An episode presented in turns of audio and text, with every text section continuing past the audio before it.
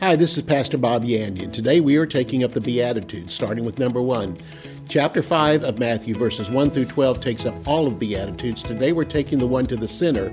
Blessed are the destitute in spirit, for theirs is the kingdom of God. How can a sinner be blessed? Let's go to the Word of God and find out together.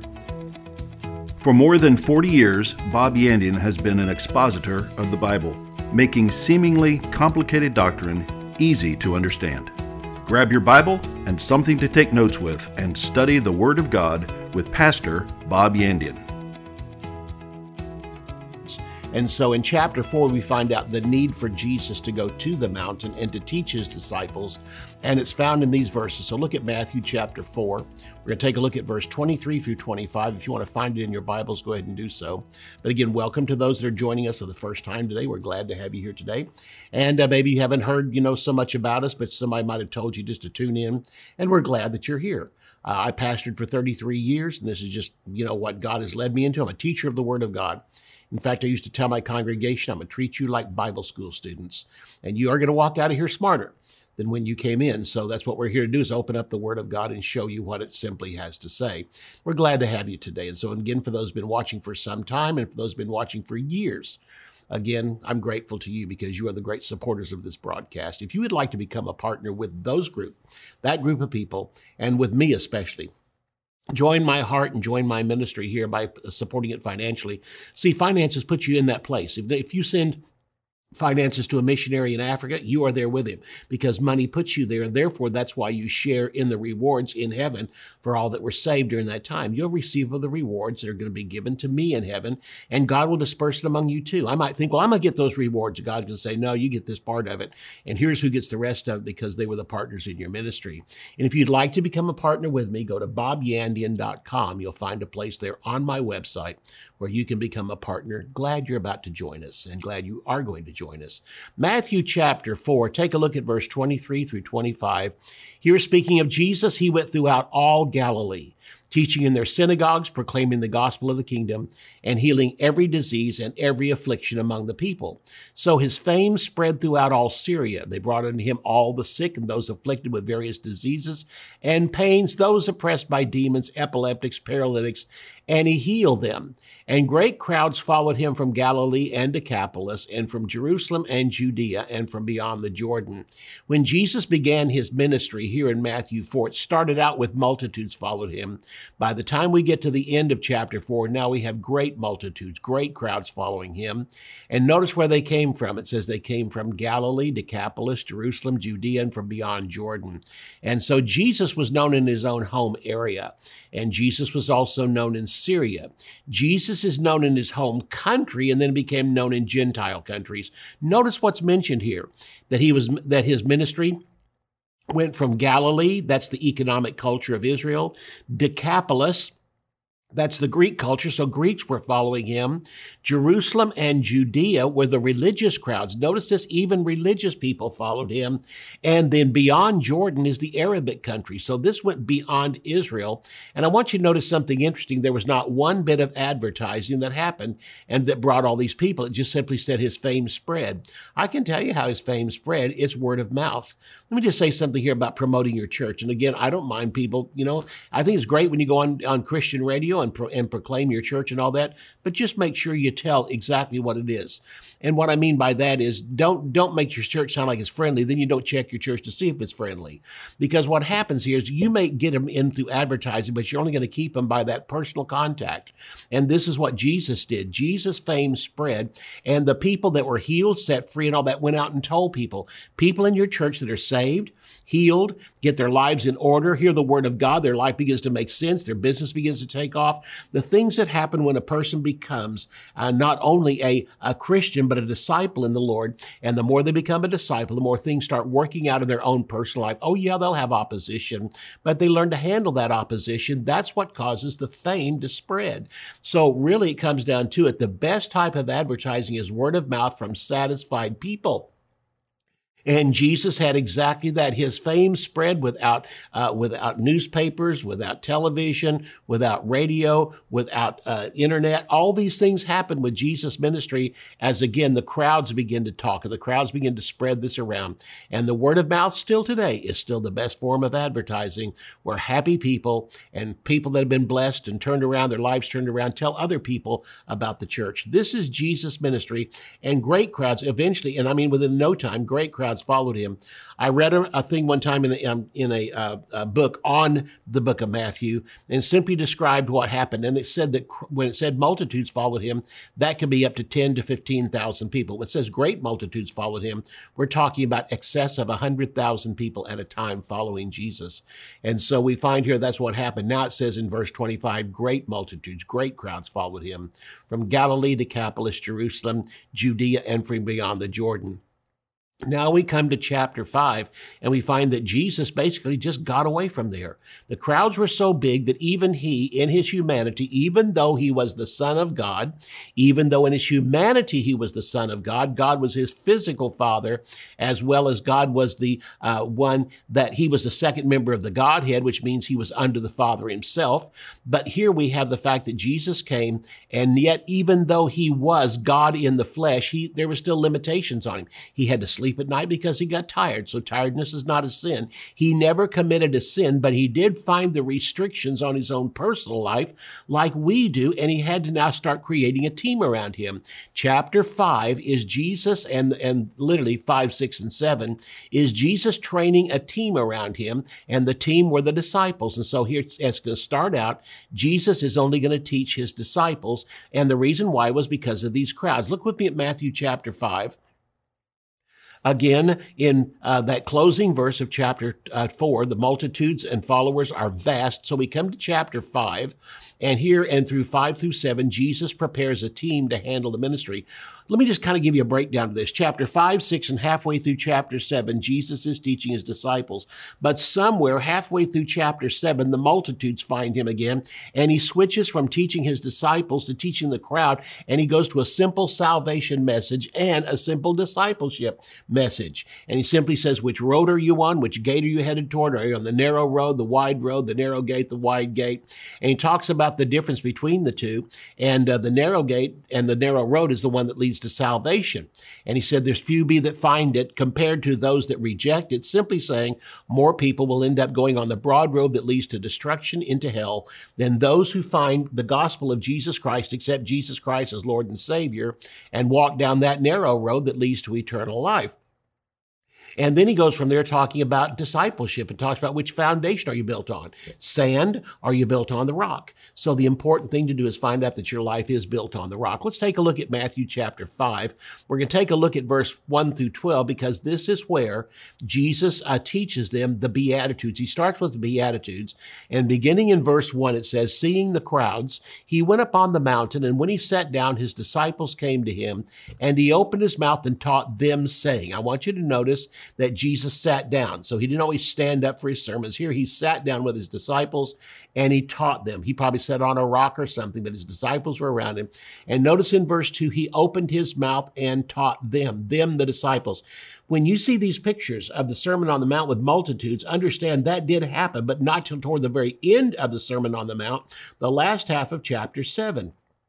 And when we find chapter 8 opening, it says he came down from the mountain and great multitudes followed him. They went everywhere to get him, and they followed him wherever he was, and probably he snuck away with his disciples, but word of mouth, somebody saw him going up there with his disciples, told everybody, and pretty soon they all go up there and find him. So he opened his mouth in verse 2 and taught them, saying, and now we begin the Beatitudes. Blessed are the poor in spirit, for theirs is the kingdom of heaven. Blessed are those who mourn, for they shall be comforted. Blessed are the meek, for they shall inherit the earth. Blessed are those who hunger and thirst for righteousness, for they will be satisfied. Blessed are the merciful, for they shall receive mercy. Blessed are the pure in heart, for they shall see God. Blessed are the peacemakers, for they shall be called the sons of God. Blessed are those who are persecuted for righteousness' sake, for theirs is the kingdom of heaven. Blessed are you when others revile you, persecute you, say all kinds of evil against you falsely on my account. Rejoice and be glad, for your reward is great in heaven, for so they persecuted the prophets who were before you. Let me just give you kind of an outline of the Beatitudes. First of all, they are progressive, and they go from the new birth in verse 3 unto full spiritual maturity in verses 10 through 12. And each one of them starts out with this, blessed, blessed. The Greek word is makarios, and it simply means fortunate. And so it simply says fortunate to each one of these things, and it's attached to each level of our Christian life and Christian growth in the grace and in the honor and in the growth of God. Next of all, these are not for the millennium. There's been teaching that the Sermon on the Mount is all speaking about millennial things, and although there are things he brings out which will be present in the millennium, he's simply saying in this, you don't have to wait for the millennium to get these things. There's things available to you today, and sure, the fullness of it will be poured out in the millennium, but you can have it today and walk in it, such as the Holy Spirit. You know that verse that we talk about where Peter stood up and said, this was that which was prophesied by the prophet Joel. And Joel was really predicting and prophesying of the introduction of the millennium. But now Peter says, no, this is that. And he's talking about the outpouring of the Holy Spirit on believers, and that's going to happen worldwide one day when the only one present on the earth will be believers, because all unbelievers will be cast off the earth. Right now, he's simply saying you can have that poured out on you, which we poured out on the entire world at that time. You can have it today. And so again, the outpouring of the Spirit is something that will happen on a worldwide basis one day, but right now you can accept it. This is what's being taught here in these verses of Scripture in the Beatitudes, is you don't have to wait for that day to come where the meek shall inherit the earth. No, there's an inheritance for you on this earth right now if you are the meek one. So again, we come back to that, and that's what these are. So again, these are progressive.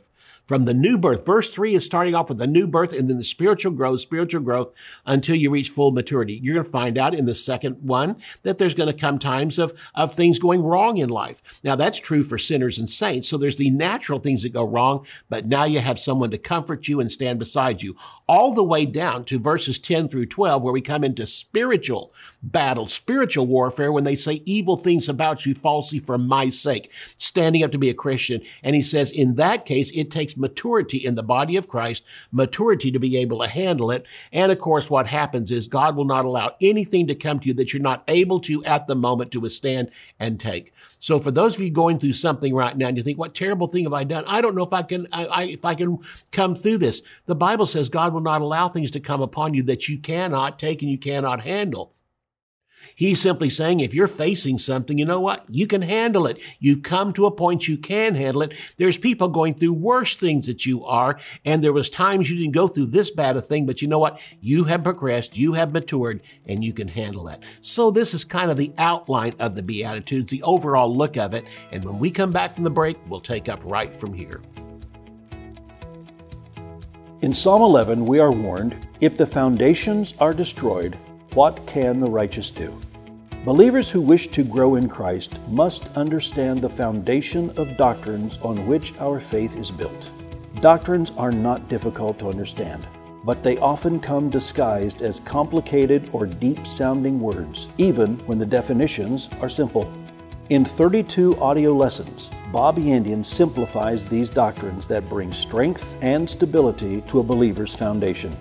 Topics include redemption, predestination, sanctification, unlimited atonement, the flesh, resurrection bodies, baptism, the infilling of the Spirit, and laying on of hands.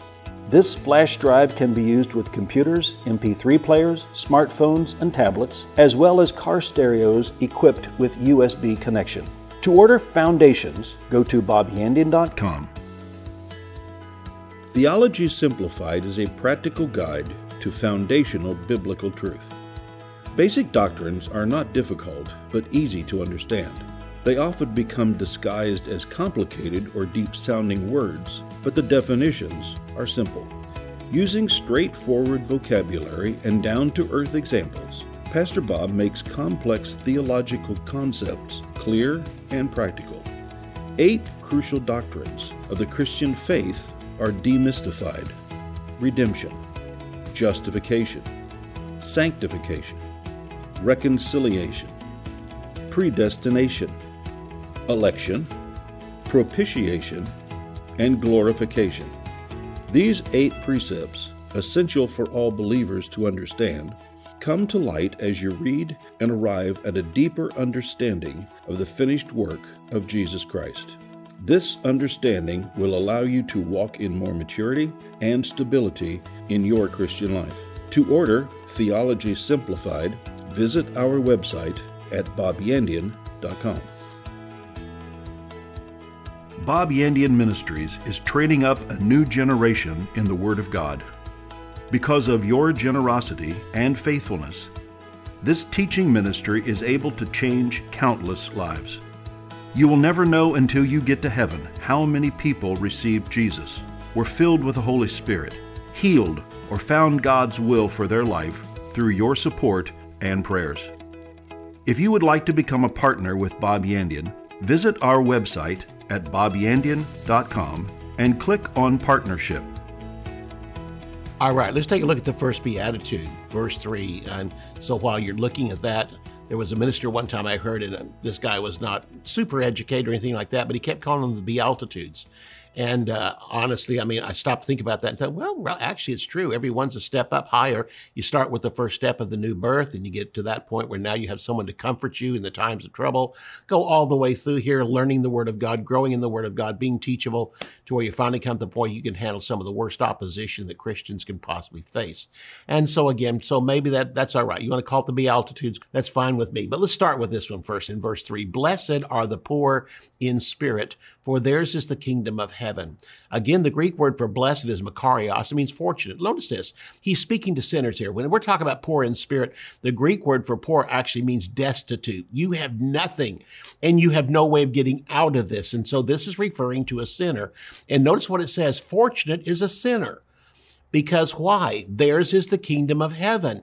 Why is a sinner fortunate in this verse of Scripture? Because the work of Jesus on the cross is the kingdom of heaven has already been provided for the destitute in spirit. Notice where that an unbeliever is destitute, in his spirit, because his spirit is broken from God. It's actually been separated from God by the fall of Adam, the infiltration of death and sin into this earth. So you're born in that condition, but it's simply saying here, wait a minute, you don't have to get yourself out of this. God has removed all self-effort from being saved, and all you have to do is come to Him in simple faith because He paid the price for you. He opened the door for you. Here you are sitting in prison that Adam put you into, and Satan bound you in here, but Jesus came, opened up all the doors. All you have to do is just walk out. The dumbest thing you can do is to be in prison and stay there. If the doors are all open, the first one, second one, all the way out through the wards, all the way out into the street. I'm simply here to tell you that's what happened with Peter in chapter 12 of the book of Acts, is a prayer was made for him, and suddenly as the angel came and woke him up that night, he was going to be killed the next day, and he stumbled around still trying to get himself because he was so into that sleep that the doors all opened up, and he simply walked out and got out the street, and the moment he got out there, the angel disappeared, and he suddenly realized he had been delivered from prison. Well, I'm here to tell you you're sitting in a prison, but the doors stand wide open. You have been blessed by the Lord Jesus Christ. All you have to do is accept that blessing. That's why it says, blessed are the paupers, the destitute in spirit. Why? Because theirs is the kingdom of heaven. He did this for you. All you have to do is accept it. So the first thing we start out was the simplicity of the new birth, that you are already blessed by what Jesus did on the cross. Just reach out and take the blessing. Don't turn away from it. The plan of salvation is so simple. The Bible says a fool couldn't err in it. You could be an idiot and still not miss this thing because it's designed. Jesus didn't make salvation to where only the wisest people and the smartest people and the PhDs could understand it. He made it to where anybody can understand it. And this is why the multitudes followed Him, because they were out of every kindred, tribe, tongue, nation. They were out of every kind of social background, educational background, all types of colors, male, female, young, old, because that's who Jesus died for. For God so loved the entire world that He gave Jesus Christ, and you're part of that. And so the very first one here again is that when you come to the Lord Jesus Christ, you may be destitute. You may be, again, as this verse says, you're a pauper. There's nothing in you, but what Jesus did was He died for you. And why? Not because you deserve it, because He loves you. So again, the kingdom of heaven has already been provided for the destitute in spirit. These are the bankrupt sinners we're talking about here. The issue with the sinners is not their sins. If you're not saved today, that is not the issue keeping you from heaven. The one thing that's keeping you out is the one that's designed with your will to accept Jesus Christ. All the things you have committed, Jesus went to the cross, and on the cross, he judged every one of those sins. So you'll never be judged for those sins. I do care about adultery and drug dealing and all that, and prostitution and child slavery. All those things are terrible things, but Jesus died for that in your life and holds you accountable for just one thing. One sin Jesus did not die for is rejection of himself. Look with me at John chapter 16, verses 8 and 9. And here Jesus is referring to the Holy Spirit when he sent to the earth. And he says in verse 8 and 9, when he comes, he will convict the world concerning sin, singular, and righteousness and judgment. Verse 9 talks about this singular sin.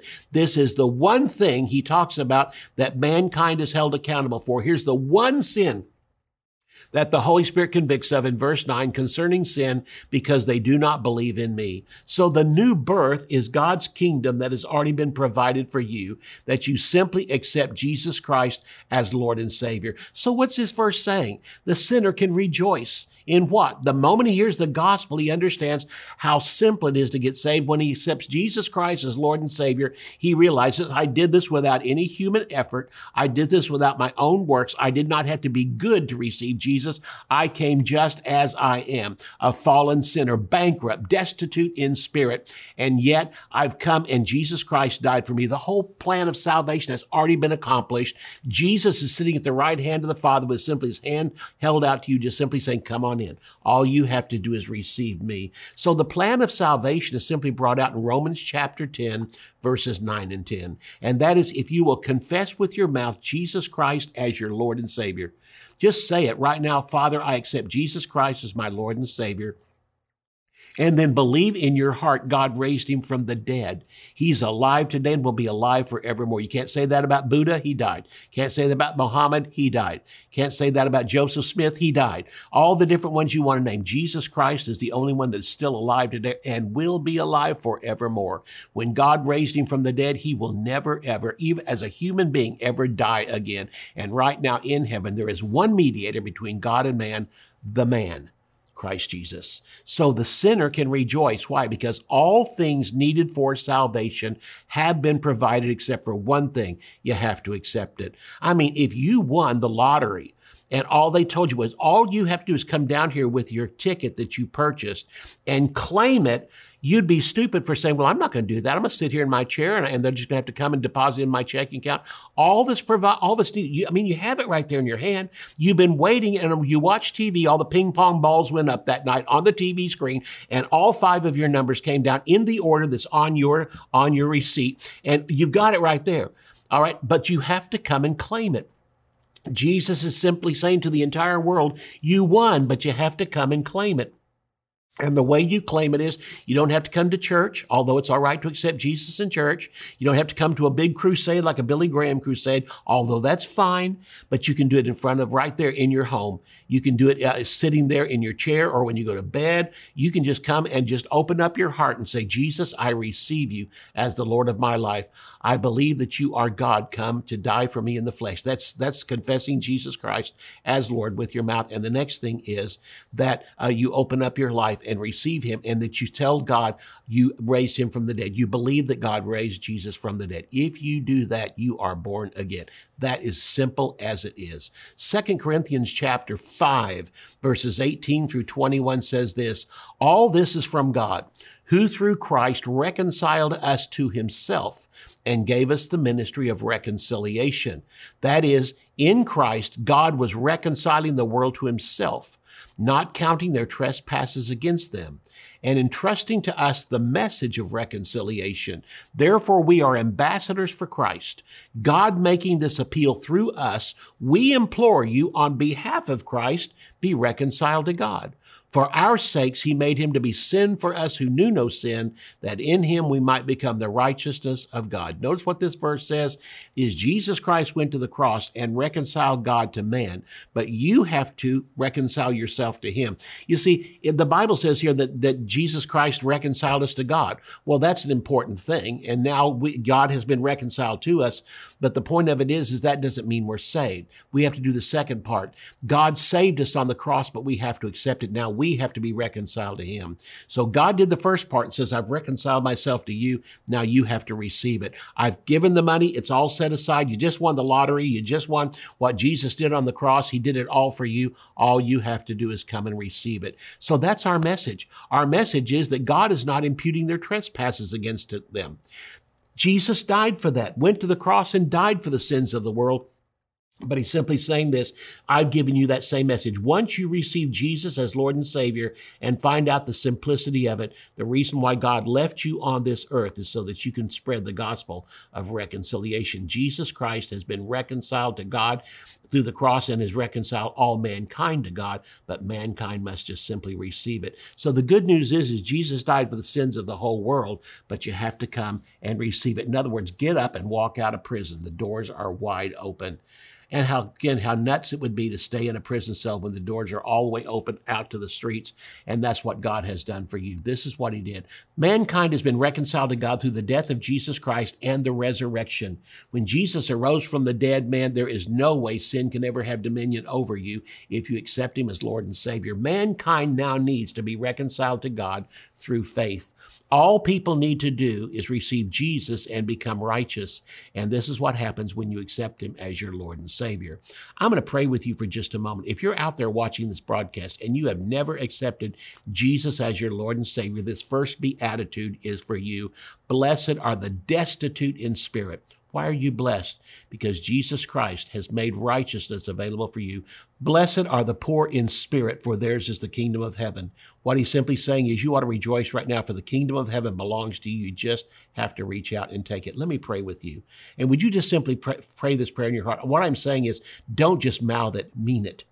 And when you pray this with me, mean it before God. Close your eyes, say this with me. Say, Father, in the name of Jesus, I accept your Son, Jesus Christ, as my Lord and Savior. He died for me and he took my sins. I now open my heart and I receive him as my Lord and my Savior. Thank you for taking away my sins. And now thank you for accepting me and making me a child of God. And Father, I'm so grateful that you raised Jesus Christ from the dead just for me. Thank you. I want you to understand by that simple prayer that you have just prayed, you have now become a child of God. Would you let us know? Text us, let us know. Go to my website, you'll find a place where you can text us and let us know that you accepted Jesus Christ as Lord and Savior. Because I'm here to tell you right now, the Bible says for everyone that repents, comes to Jesus Christ, the angels rejoice in heaven. And I want you to know I just joined with the angels in rejoicing over you that have accepted Jesus Christ as your Lord and Savior. Well, have a good day. I'll see you tomorrow. You can order resources, become a partner, or browse free articles and podcasts by visiting our website at BobYandian.com. You can also join our mailing list and receive weekly devotions and the latest ministry updates. If you would like to contact Bob Yandian Ministries, visit BobYandian.com and click on Contact. To contact us by mail, use the address on your screen. Thank you for watching today's broadcast. We'll see you next time on Student of the Word with Bob Yandian.